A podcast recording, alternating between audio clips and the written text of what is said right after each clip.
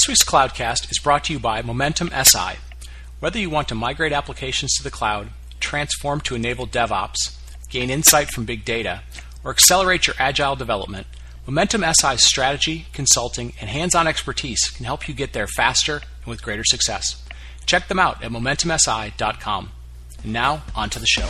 Cloudcast Media presents from the massive studios in Raleigh, North Carolina.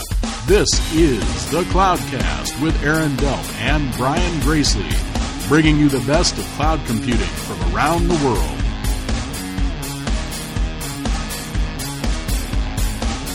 Good morning, good evening, wherever you are, and welcome to another episode of the Cloudcast. I'm Aaron, and I'm here tonight with Brian. How you doing, Brian?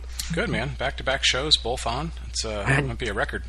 I know exactly, but uh, you know we got to kind of talk a little fast tonight. My, you know, Clemson Tigers are playing basketball here in a couple minutes. Okay, all right. Yeah. this is like the the one weekend I care about college basketball out of I don't know the entire year, the ACC tournament. Yeah, absolutely. So well, cool. well, let's um last last night.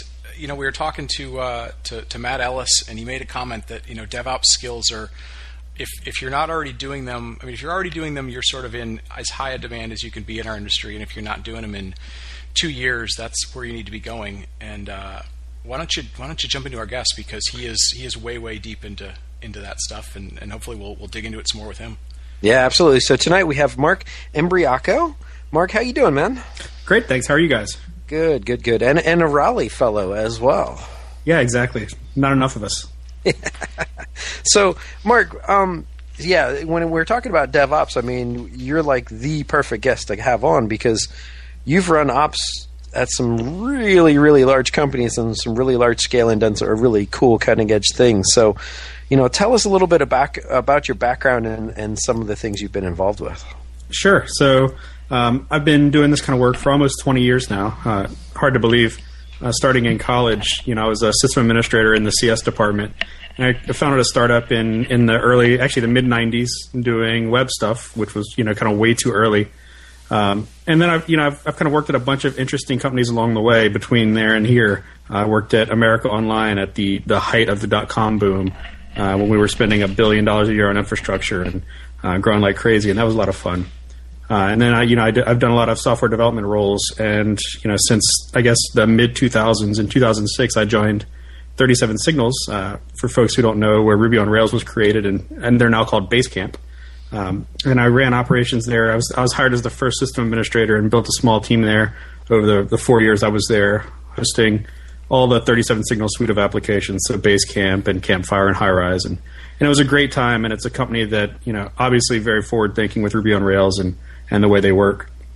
And I moved on from 37 Signals to Heroku, which was another great opportunity, uh, building what is, and I don't, I don't know if they're the largest platform as a service on the planet, but they're certainly the most advanced, especially in terms of public PaaS. So I joined 30, I joined uh, Heroku with 60,000 applications on the platform, and we were growing like crazy. We were growing so fast that a year and a half later, when I moved on, we had a million and a half applications on the platform. So, uh, so that's, uh, That's just a little bit of growth. Yeah, without a doubt. and we got acquired by Salesforce.com along the way, and, and had a lot of fun. So that was a great great opportunity. Uh, I, I left there to join Living Social. Uh, I was only at Living Social for a short while. Uh, it was a great company and a great group of people, but I just wasn't passionate about about the the product that Living Social had in the same way that I was about 37 Signals and about Heroku. And really, my heart has always been in kind of empowering developers and empowering software and service providers kind of space. And and Heroku fit that, and, and GitHub fits that in spades. So I've been at GitHub for about a year and a half now. Again, in the operations team. Uh, and you know, GitHub is fantastic. I think when I joined GitHub again a year and a half ago now, we had something like a million or a million and a half users. We've got over five million now. We've got over 11 million software repositories, and uh, you know, I don't think it's an exaggeration to say we're changing the world for software development. Yeah. Yeah, no, absolutely. I mean, it's uh, it, you know, I want to say that I think the bulk of our listeners know what GitHub is, and, and I got to expect that you know a good number of them um, are either using it or sort of dabble in it. But but for anybody who's not really in this space, maybe they're they're not software development, they're they're doing other things around IT. Give it give us the basics of GitHub, and then you know you were talking about being passionate about it. What what are those things within what you do at GitHub that that get you really excited about going to work every day, building it out, making it grow? Yeah, so GitHub is the sort of the place for software developers to work together to build code. Um, our mission is to make that collaboration work better and to make it easier for people to work together on software development projects than to work alone, even. Uh, and we do that through uh, through a bunch of things. So, so, GitHub, the first half of our name, Git, is named after the uh, distributed version control system created by Linus Torvalds. Um, and and that's really the, kind of the core of what we started. But around that Git tool, around that version control tool, we've built a, an entire suite of collaboration tools, and we've invented along the way things like the pull request, which is just a new way for people to collaborate on projects and get their code working together in ways that just weren't possible in the past. You know, you you, you, know years ago. I don't know, 15 years ago, you'd be, hey, I'm working on this file now. Don't make any changes to it. Uh, and, and now the world is different. Everybody can work together. Uh, so that's what GitHub's all about. And what, what gets me excited about GitHub, Marc Andreessen has this fantastic quote that I love that software is eating the world. Um, and sort of the corollary to that is that I think every business that gets to any scale is a software company. Uh, they may not realize it yet, but they really are. So if you've got software eating the world, you've got all these businesses that are really software companies, um, being right in the middle of that and enabling these software developers to create better things together uh, it's hard to imagine a better place to be. Yeah, and that's and that's the crazy thing. You know, I, I remember, you know, even just five or six years ago, you know, you had things like Dice, and you had various places where people would post their resume online. You know, you'd have technical centric things, and nowadays it's just here's my GitHub page. You can go look at my code. You can go look at the projects I've worked on, and I mean, you guys have become, like you said, you're, you're the place where where developers not only develop and put their code, but but collaborate. I mean, it, that's a crazy how fast that's changed in just four or five years. Yeah, you know, 15 years ago it was SourceForge, um, and it, the, the collaboration part of it never really worked in the same way. It was sort of everything that preceded GitHub was really kind of here's our code, you can check it out, but there was never, and maybe here's a link to our mailing list over here, and maybe if you're lucky, there's a web page over here, and maybe there's a way to browse the code over there. But there was no obvious way for people to work together and collaborate on a project. It was really about distribution and not about collaboration. Yep. Yep. No, that makes sense. And and given given how much how distributed teams are these days, whether they're just you know it's overseas stuff or it's just you know people working from home, uh, that that's huge. Yeah, I mean, well, that's GitHub. That's that's the way our company works too. Right. We've got almost 250 employees, and about 75 percent of us are remote. So, wow, wow. So, the first time the first time we met face to face, there's a there's a local group here in Raleigh they call Triangle DevOps. Uh, I know you're involved with it. Uh, Mark Mzyk, who works for uh, Chef now, was OpsCode at the time, runs it, does a you know does a really good job. A lot of like we were talking about, there's a lot going on around the Triangle, um, you know, startups and, and DevOps and very automated types of companies and you kind of blew me away because you went from saying, "Look, I, you know, I think at the time you were running Living Social, and you were like, here's what we do for DevOps, and here's what we do for networking, and here's what we do for hardware, and I'm thinking about building my own PaaS. And it was like, holy crap, this guy jumped around and spoke intelligently and spoke in depth about sort of every single one of these areas. And we tend to run into people that are they know one area, right? They know a they, they know software development, they don't know anything about infrastructure. They know infrastructure, they don't know anything about software, or or vice versa. Like, how, would you get to this point? I mean, what, what was what was sort of your path to where you know, I don't want to say I'll let you, if it's true, you know, sort of master of everything, but but being able to talk at depth about that stuff and connect the dots, how'd that happen for you? Uh, I got old. That's one way to put it. Yeah, I mean that's really what happened, right? If you, you knock around in the industry for 20 years, um, and I'm not old, I'll be 40 this year, but I've been doing this for a long time. And when I got started in this industry in, in kind of the early 90s, all of the people who were system administrators were also developers. It was kind of the there there wasn't there wasn't as rigid a divide between, especially in the Unix world, between what a system administrator was and what a developer was. Um, and that's sort of a, that, that's something that grew over the intervening 20 years, much to the industry's detriment. So, you know, I think that I think there are a lot of people like me out there that that have kind of a rounded set of, of skills and experiences, but it's really just a matter of being from kind of a different era where there was you know you, you kind of learned everything because there wasn't that much to learn at the time and if you incrementally just learn a little bit along the way every time you're faced with a new problem or a new challenge or something new that interests you you end up picking a lot a lot of things up along the way gotcha. um, yeah i mean the key is just not to uh, the other thing that happens, especially in ops, you've got a lot of ops people that are um, kind of very narrowly focused on specific areas, and I think it's because a lot of them have the wrong incentives. Right? It's it's sort of the the anti DevOps, right? Where the the risks and benefits were completely skewed so that you know it's the classic story right? The developers get the kudos when the site launches and everything goes well but when it goes down it's the ops guy's fault. Yep. um, we all know that's not really true but that's sort of the the stereotype. Um, and that drives a lot of ops people to to fear change and to not move forward in their careers and to stagnate. And uh, you know I think that there's a lot of those kinds of people out there that for better or worse, are sort of stuck in in this world where they have not embraced change in the same way. And I've been fortunate enough to work at companies that are forward thinking enough to kind of allow me to move forward when it makes sense. And is that something you've you've really sought out in your career? Yeah, I think so. I mean, I'm, I'm the kind of person who gets gets bored if I'm stuck doing the same thing day in and day out. That's that sounds like hell to me. Um, I would never want to do that job forever. Uh, where you know, I, I, would never want to be the kind of ops guy who you know, you wake up in the morning, you open up your ticket queue, you pick up the next thing off the queue, you do it. You pick up the next thing off the queue, and you do it. That's that sounds terrible. Uh, I don't want to be that guy. So I, have definitely looked for places. I've you know, I've only really, I guess I've worked for a couple of companies that are sort of publicly traded big companies. I worked for a bank one time for about a year. It was terrible. Um, I worked for Salesforce, which is a publicly traded company, but I was really in Heroku, so I was sort of insulated from all that. So I, have definitely sort of steered my career in the direction of more forward-thinking companies, and without a doubt. Yeah. Cool. So, uh, from a developer's perspective, we kind of already said, you know, GitHub is one of these just most important and, and, critical sites that are out there. And and yeah, as we've seen, you know, anytime the site has the slightest hiccup, it's like all the developers in the world freak out at once.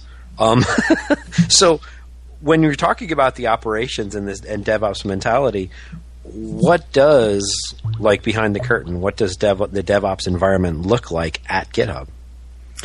Yeah, so the, the GitHub Ops team for you know our team is what we define as the ops team is a little fluid, um, and it's that way at a lot of parts of the company. But there's there's roughly 15 of us that sort of work together to keep the site running. Um, we generally don't specialize, so we don't have you know we don't have the network team and the storage team and the monitoring team and all those things. We have we have the ops team. Uh, we do have a couple of people that specialize in a way. We've got a, a, really strong email person who does most of that work because she's lived and breathed email deliverability. But and we've got a few people like myself who have a little bit more experience on networking that focus on those kinds of things. But for the most part, we try to be very uh.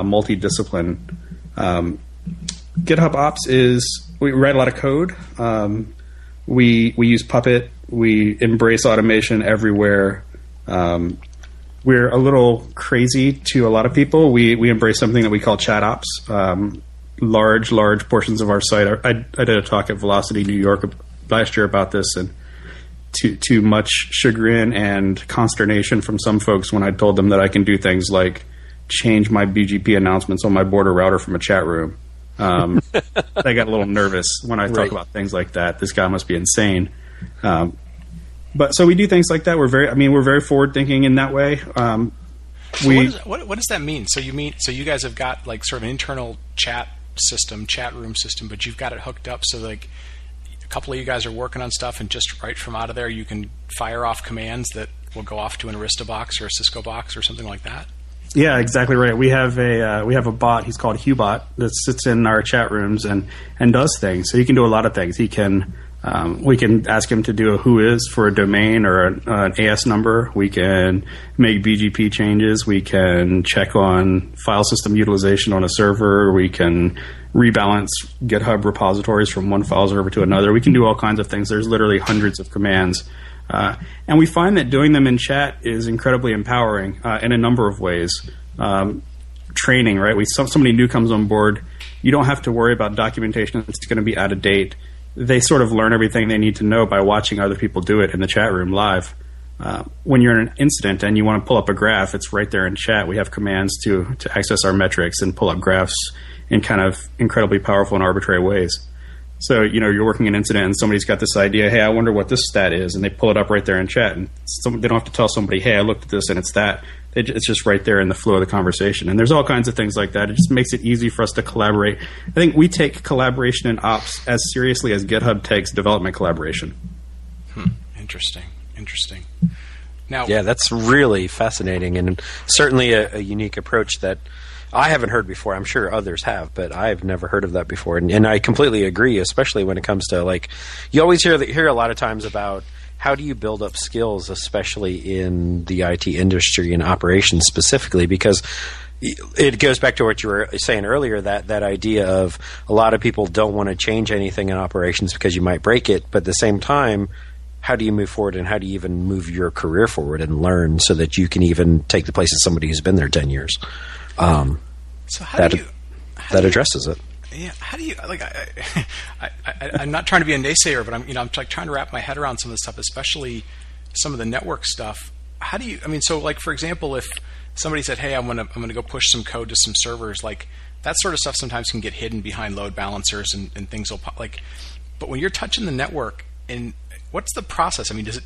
Do you have anything where it's like, look, there's got to be a couple of us on to sort of make sure we've thought through this, or when- you're when you're doing that kind of stuff and you're going to make a, a change that, in theory, could have a big impact, and, and not try and be like you said, not try and be thinking negative and risk. What's Yep. the what's the thought process for something like that? Yeah, so the reality is that the kinds of tasks that we do from chat ops are things that are scripted, right? So it's Okay. um, we want to take down this transit, we want to leave these other ones up. There's why couldn't you just script that? Why would you want someone to log in a router to make that change, right? Because they're going to make they're going to make a mistake one time out of ten, no Okay, matter so- how good or how experienced they are. So It's really a standard operation, and, and I mean, to a certain extent, you're sort of taking out the crap. It's two in the morning. I might screw something up, or anything, any sort of variability.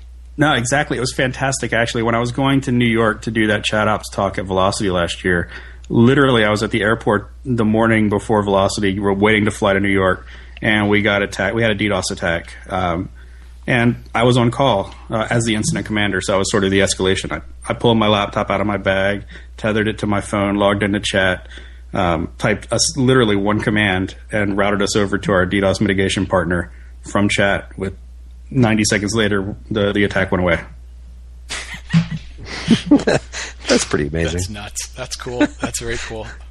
Um, They're, they're not always that easy, but it's great when it works. yeah. Now, I mean, is that something like you know? A lot of times, you know, we'll hear, you know, the Facebooks or the Twitters or some uh, people of the world who are dealing with large scale stuff, and and over time, like they'll open source certain things or they'll release that kind of stuff because some people will look at it as a competitive kind of thing, but other times they'll go, you know, it's it's good. Um, plus, you know, we may get improvements. Uh, When you when you're using stuff like that or other tools, do you guys find that you, you give it back? Is that part of the culture, or is it is it sort of it depends on what it is? And you know, I think for the most part, we, we tend to open source things. So Hubot, our bot, is is 100% open source. The scripts that plug into them to do the the GitHub specific operational stuff on the back end obviously isn't open source, but it doesn't make sense for it to be. Sure, Um, sure. Okay, So yeah, for things that make sense to be open source, uh, we we tend to open source them. sweet, very cool. So, folks, if you're if you're listening, uh, go check out. I mean, I'm sure you could find it through various the various GitHub repositories. If you looked around, you could find this stuff. Or I'm sure it's in probably in your Velocity talk. Yeah, just look for Hubot, H U bot. Cool. Cool. And and so let me ask you this. So you hear a lot of times about okay, a lot of things you're doing. I mean, it's really kind of web scale, and and and that that isn't necessarily doesn't necessarily apply to the enterprise. And and so, what would you say to that that comment? Do you agree? Do you disagree? And and what kind of big mistakes uh, do you typically hear about? Uh, you know, in that kind that context. Yeah, I think that thinking that enterprise has a different problem set than a startup is completely wrong thinking. Um, especially if the CIO wants to have a job in a couple of years. Um, you know, I said earlier that every business of any size is a software company. Um, all you have to do is look at some big companies. I was at an event recently where there was somebody from Citi who said, I think they have something like 30,000 software developers at Citi. Uh, that's a single large enterprise that has more software developers than all of the startups in Silicon Valley combined. Um, so just think about that for a second and let it sink in, and and then tell me that they don't have the same kinds of problems that startups do trying to get code deployed. Um, so the reality is that they have exactly the same problem set. Do they have different constraints? Sure, they do. They have regulatory compliance. They have audit. They have all kinds of issues that we don't have. But but that doesn't make the the sort of DevOps cultural movement invalid. Uh, you know, I can't I can't say that I've ever heard anyone in ops or development at an enterprise say, "Well, you know, I, I sure am glad that I didn't talk to the developers before this project launched, and and I got to be surprised about it a week in advance, and and we didn't have enough hardware to run it." Or, "Boy, I really w- I'm, I'm really glad I didn't get involved with those developers early on, so we could add monitoring hooks into the software." And you never hear those things. Everybody wants to collaborate. Everybody wants to work better together. You know, I've never heard people say, "Wow, I'm really glad we have these silos and these developers threw this co- code over the wall, and when it has a bug, I have to throw it back over the wall, and we can't just talk about it." Uh, you just you just don't hear those things. So, Yeah. I, I think that thinking that DevOps doesn't work in the enterprise is completely wrong-headed. Uh, The good news is that I think enterprises get it uh, increasingly these days, and especially CIOs who are under extreme pressure to. The reality is deliver applications as quickly as possible. Um, it's a competitive advantage. If your competitors can move faster than you, if they can deploy applications faster, uh, and you can't, then, then you have serious problems. Yeah, I was gonna I was gonna ask about that because it you know when you get back to sort of your original comment about software eating the world. I mean, if you know back in the day, if you were a bank, you know your your your branch offices, or your ATM machines were just as much your product, and those are very kind of hardware centric or a checking account. Now it's you know automated uh, trading, it's intelligence for your retirement, it's you know security software for you know doing checking and stuff. I mean, it's you know if you're if you're an automotive company, it's as much about the software in your car. So yeah, I mean, I would think I would think we'll see that shift starting to change because what IT is driving is is about software now. It's not so much about like a division or a piece of hardware that, that's what people sell. It, it it is about that technology more and more. Um, Yeah, it's pretty fascinating too, right? You when you hear that complaint that that DevOps isn't enterprise ready or it's not applicable to enterprise, all you have to do is point at the the financials, the the Fidelis of the world, the Goldmans of the world. Uh, if if you want to talk about an industry that's regulated to hell and gone, that has audit requirements like no other business, uh, just look to those guys and. Without fail, every single one of them has a cloud initiative. Every single one of them is looking at platform as a service. Every single one of them is running OpenStack or looking at it and trying to move quicker because those companies, uh, like I said, I worked at a bank a long time ago, and those companies have so many applications. It's unbelievable. They're developing and deploying applications incredibly quickly, and there's no other way to keep up. Yep. Yep. How, much, you know, so having having worked at, you know, for the most part, sort of web companies, uh, you know, the ones that you're talking about, that are probably a mix. I mean, you know, Salesforce has a little bit of a little bit of Oracle in there, and, and some of them are Linux based. And like, how how much do you find just software licensing holds people back from being able to do stuff versus you know just using available open source tools and, and things like that? Yeah, you know, I think it's it's fascinating if you look at the past ten years and the incredible growth that we've seen in the number of open source solutions for every available problem these days. You know, databases have gotten much more mature. Fifteen years ago, you used Oracle if you were serious because you didn't have any other options. Now you have a, a million options, all of which are infinitely cheaper because they don't cost anything than Oracle. Um, you you didn't have you didn't have Puppet and Chef even. You didn't have real configuration management. You had maybe you had CFEngine, but it was very early days and very academic. Uh, Mark Burgess is a genius, but he's from the future, and it takes everybody a while to catch up. Um, you didn't have all these infrastructure tools and, and all these companies and all these open source startups that are and all these startups that are excuse me open sourcing all their code and and hell you didn't even have Red Hat 20 years ago. Um, you've got an incredible ecosystem that has grown that has sort of enabled companies not to be beholden to to licensed software so much. Um, and I'm not I'm not an open source zealot by any means. We're we're a very happy Splunk customer, for example, at GitHub. Um, but you know, it, I think in almost every category there are open source alternatives that are that are reasonable to use and that that don't have the same sorts of um, restrictions that licensed software has.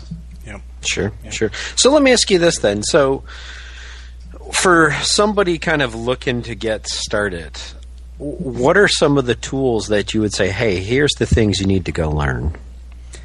Oh, that's a great question. Um, I don't know. It's. I think it's interesting. I I learned in such a different era. I feel like I'm out of touch with what new people take. Sure. Um, I, I think it's amazing. All the. I would say learn to be a developer first. Honestly, um, learn how to use APIs. Learn how to use AWS. Learn how to fit all those components together. Um, you know, learn what an elastic load balancer is and what load balancing concepts are and how they work and how databases work and you know just I think it's just a matter of poking at things. I, I get this question a lot, and I still don't have a satisfactory answer about how you learn to become an operations person other than just sort of living through it and having lots and lots of battle scars. yeah. No, I mean, it makes sense. It's, it's sort of, and it's the same thing. I mean, Aaron, you, you, you know, you, you came from a bunch of them. I came from a bunch of different ones, and it was, it was just kind of throw yourself into something, spend the weekend trying to learn it, and, and, you know, and hopefully you, get involved with it in a real environment. So you can sort of learn the difference between you know what the, what a book says or a tutorial says and, and what really happens when software scales or the network has to scale or stuff starts blowing up. And uh, no I think I think Mark's right. I, it's I, I, think the hardest thing Mark for the, that a lot of people have if they're not developers is you know they sort of listen to your list and they go you know when, when you go well learn to become a developer it's like okay well where do I start? Like do I start with a language? Is it you know is there a place that you know people should sort of typically type to start. And I think that's always the hardest part for people is just figuring out where do you jump in. Yeah, it's, that's I, I agree with you. I think again, it's it's really hard for me to have perspective about why anybody wouldn't want to be a software developer these days. Um, it's computers are such a part of our life, and if you can't write code to make them do things for you, you're at a serious. You're not. You're not just not making use of the capability that's sitting right there in front of you. You're wasting half of the computer at least. Um, so where do you get started these days? I think there's lots of really good um, there's lots of really good online resources. There's things like Khan Academy. There's things like Code School if you're serious about becoming a professional developer. There's tons of books and tutorials and blogs and, and communities online. Uh, I think there's never been a better time in the history of the world to to learn how to become a developer.